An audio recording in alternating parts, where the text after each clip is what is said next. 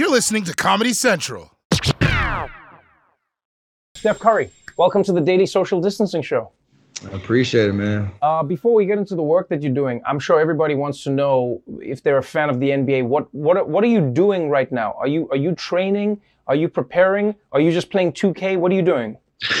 well, it's crazy. I ain't seen a video game controller since I had kids, so that's a little different. I can't resort back to that, but uh, for the most part, is riding a bike. I do have a, a gym in my house, so uh, I can get on the bike. I can do some weights, but no, no actual like basketball court. I got a little hoop that at least I can get the ball in my hand, get some shots up, but it doesn't simulate anything that I'm used to. So um, just riding it out like like like everybody else, man. You know, you've always been.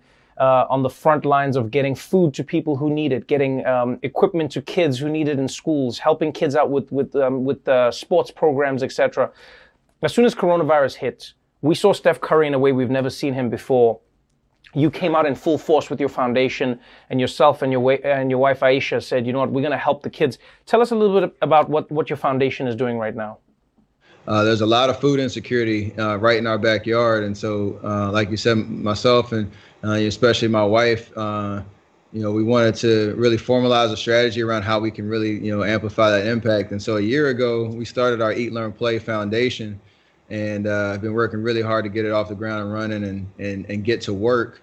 Um, not knowing that obviously you know coronavirus would hit and that would only just exaggerate the the need um, at, the, at at the base level from you know just having uh, proper supplies for food, uh, especially when the school systems uh, shut down out here, the Oakland Unified School District. You don't realize how many kids rely on uh, the right. school system for you know their meals uh, throughout the week, and so thankfully we had a foundation set up that uh, once you know coronavirus hit and we saw the need that we were already working on uh, you know amplify uh, it was uh, it was awesome to be able to kind of engage right away. And so many people helped us. We have an amazing team. We have an amazing support out here but uh, there's so many kids in need and we've uh, now providing over a million meals so far. And, and as we wow. know as this virus continues that need is only going to continue to grow. So there's still more work to be done and more awareness um, and support that's that's necessary. But uh, just grateful to be able in position to be able to help right away um, in a in a meaningful way. You, your organization was was all about helping the kids before the virus hit.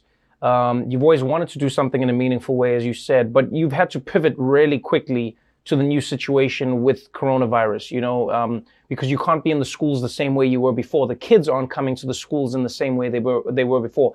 So, what has your organization done?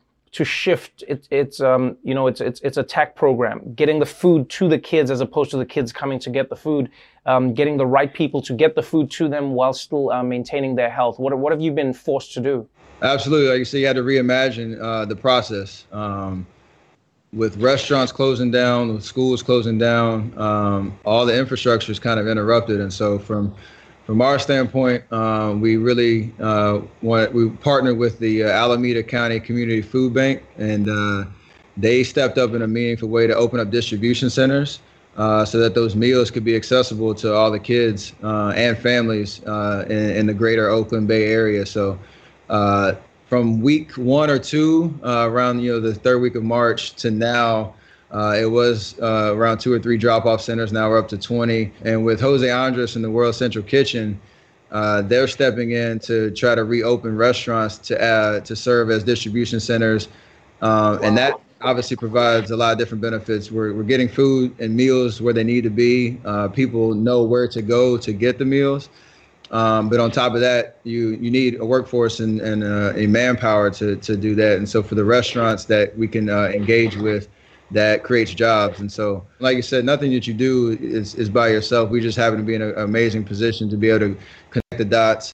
Food insecurities have been happening for forever. There's so systematic right. things that we're trying to deal with and, and just a history of that. But with the virus, it only, uh, you know, it exacerbates that for sure. Now, um, on the one hand, you, you, you're trying to keep in shape for the NBA.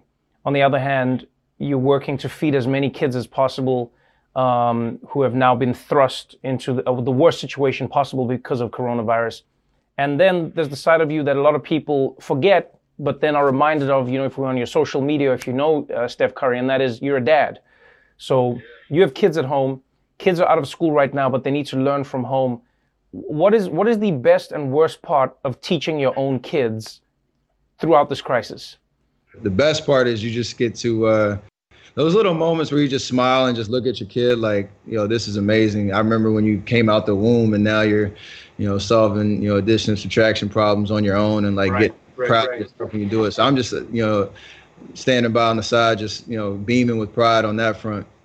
Uh, the worst part is any seven year old, my, my oldest daughter's seven, any seven year old that, you know, is used to a certain routine um, and now has to stare at a computer and try to you know keep their focus, uh, especially today's age. That's where uh, it tests it tests me as a dad and as a as a, a teacher. My daughter gave me three stars as a uh, secondary a substitute grade teacher. So I got some uh, I got some room for improvement. Let's put it that way.